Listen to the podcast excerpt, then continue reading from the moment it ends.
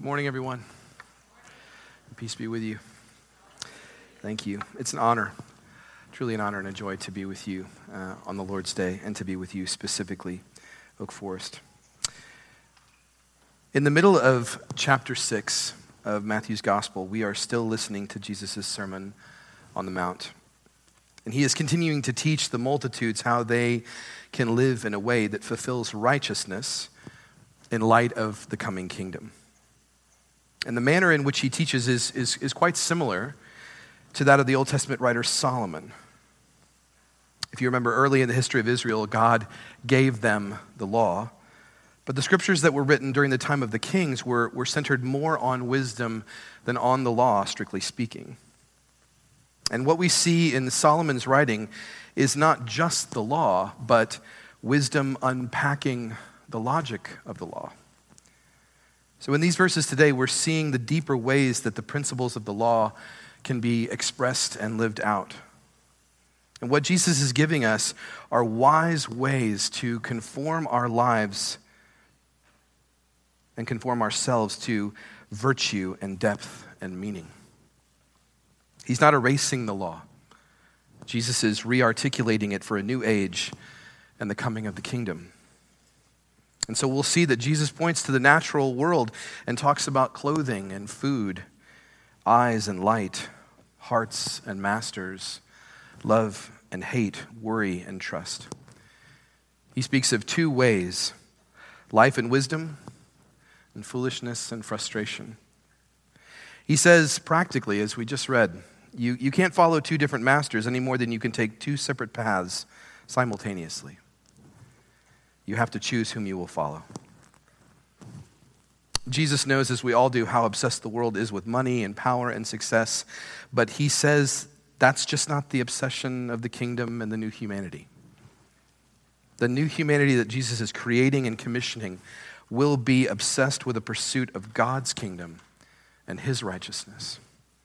And as we'll see, in seeking first, in seeking first the kingdom through generosity and loyalty, Jesus promises that our hearts will wholly follow such endeavors.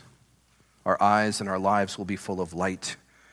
We will become a people marked by trust and joy rather than self sufficiency and anxiety. We will treasure God the Father and manifest his kingdom all the more, and the world will thrive as they are welcomed to the table and we are all fed and sustained by God himself. So let's read again from our text, starting in verse 24. No one can serve two masters, for either he will hate the one and love the other, or he will be devoted to the one and despise the other. You cannot serve God and money.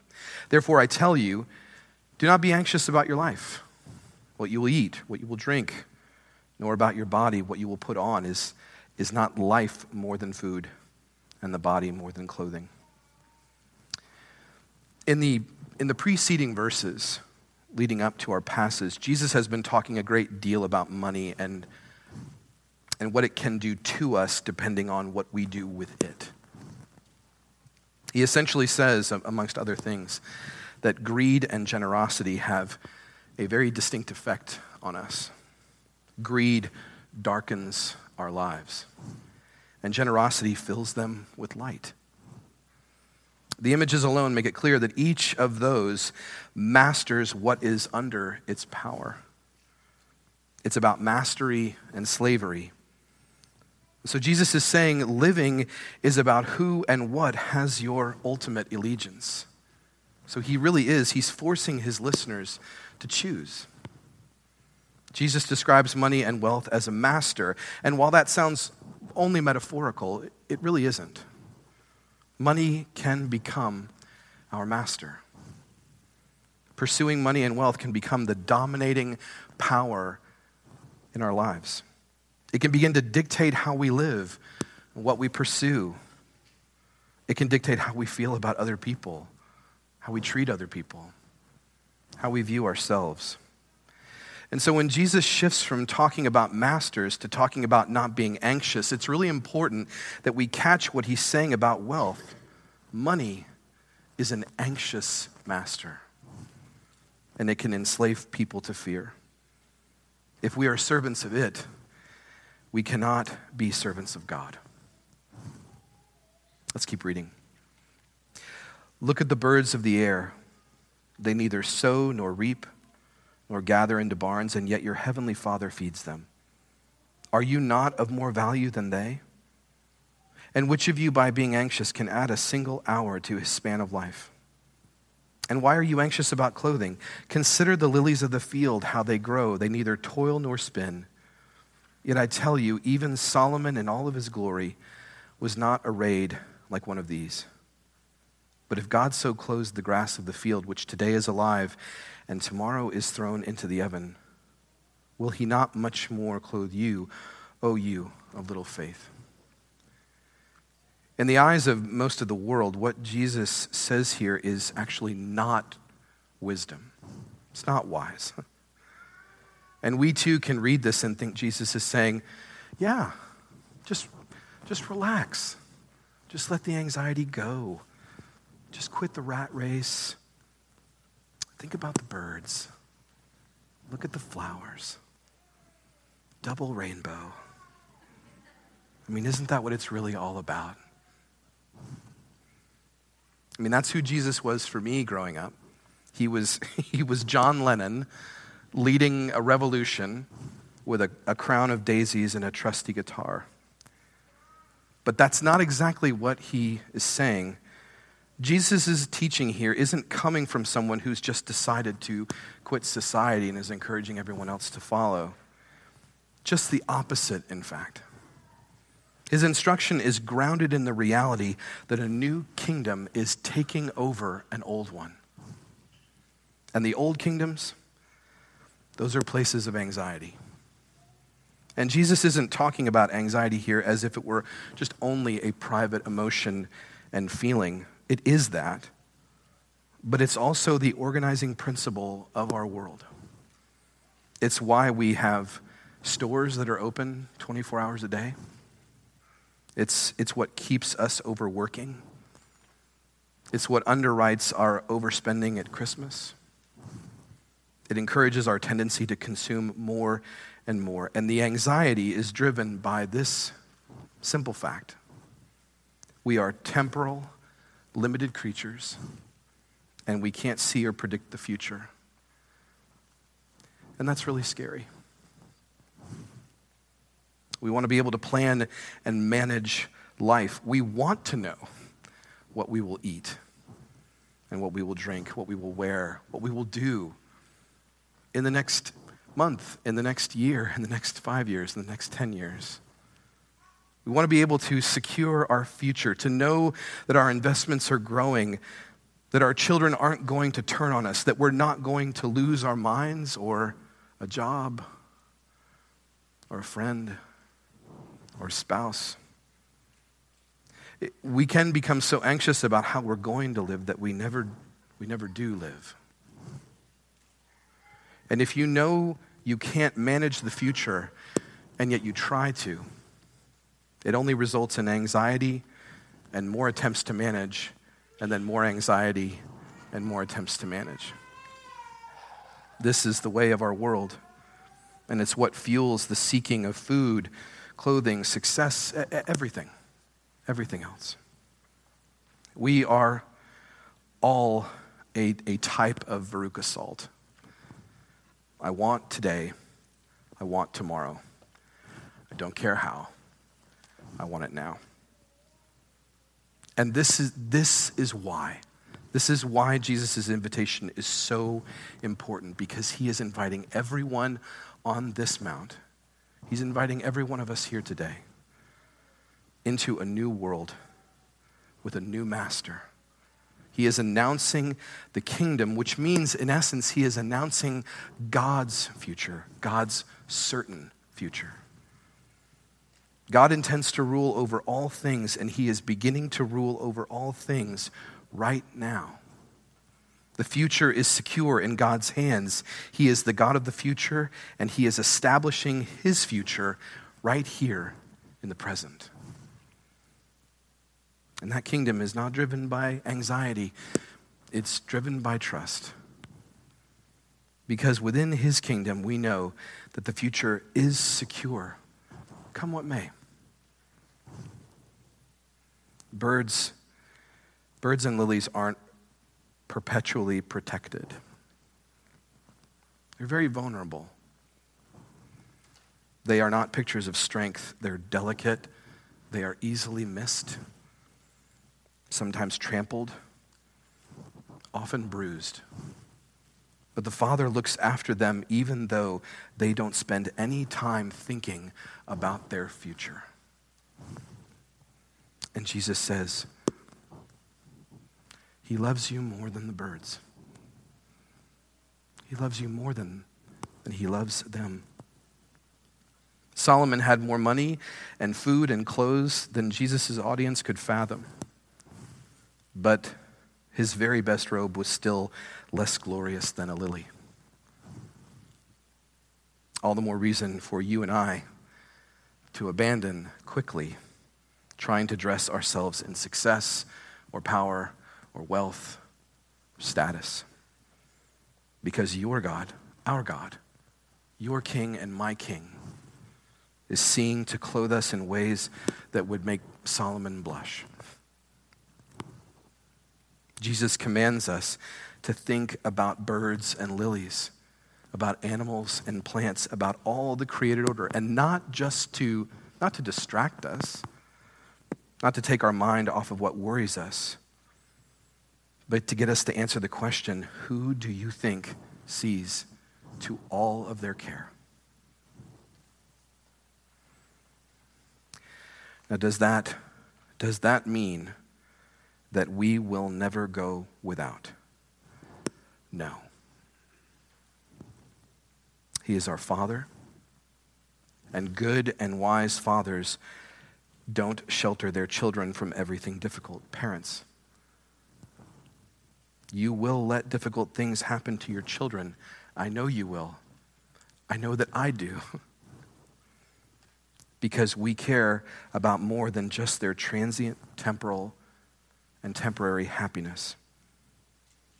You care about who they are becoming, who they are going to be, not just what they have. And Jesus, too, is focused on the eternal posture of our hearts, our hearts that will see beyond just accumulation of wealth in, in the 80 years that we might be given.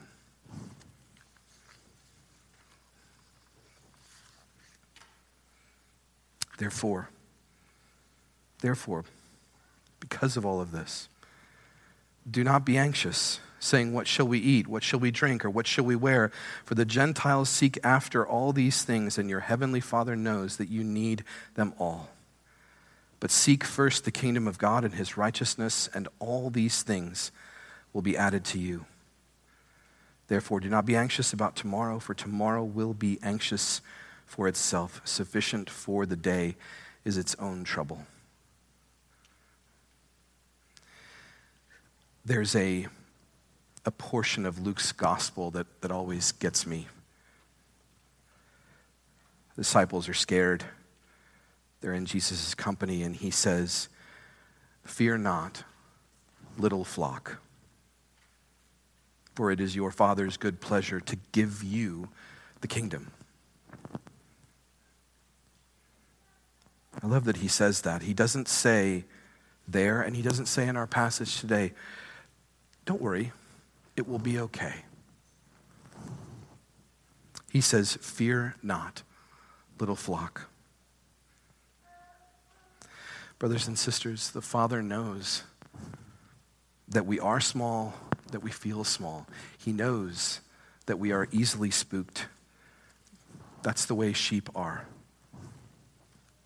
But he gives those sheep a boundless gift. He gives us a boundless gift his kingdom, the kingdom. A gift that gives us courage and strength that puts steel in our backs, confidence in our stride. And this gift doesn't just make us receivers of God's kingdom, but also seekers of it. Seekers of it because God is our master and his kingdom and righteousness are of first importance. And so, how do we seek it? There are so many ways. By living as kingdom citizens who want it to be on earth as it is in heaven. That's at large. But here are a few thoughts. As Jesus is teaching, he's already forming a community of disciples who trust and serve the Father. And one of the ways that God feeds and clothes us is through his church, through his people. If the church is going to be what Christ made us to be, then we are purposed to be a safety net for each other and others outside of this community.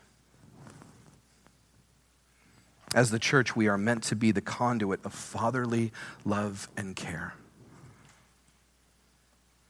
Oak Forest, you have incredible wealth and provision from the Lord in your hands.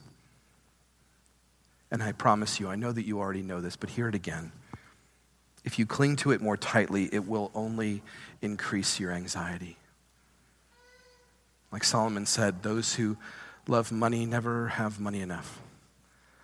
Those who love comfort never have comfort enough. Those who love security never have security enough. But if, if we, if you, if you all loosen your grip at the same time, what you would be able to provide for one another and your neighbors would be astounding. The world should be able to look into this community and see what life could be like what life, what life in heaven could look like. A community of open-handed of open-handed saints bearing each other's burdens, taking responsibility for others' needs. Perhaps even I might dare to say an anxiety-free community. If a whole city looked like that, it would look like everyone having their needs met. It would look like kingdom come. you will still be provoked to worry. I know that's not much of a spoiler. We all will be. Temptation to anoint a new master will always be there in the wings, but I want to you, I want to commend Jesus' words again to you this morning. Do not worry. Do not be anxious. It is the Father's good pleasure to give you the kingdom. He has given you the kingdom. So keep seeking it.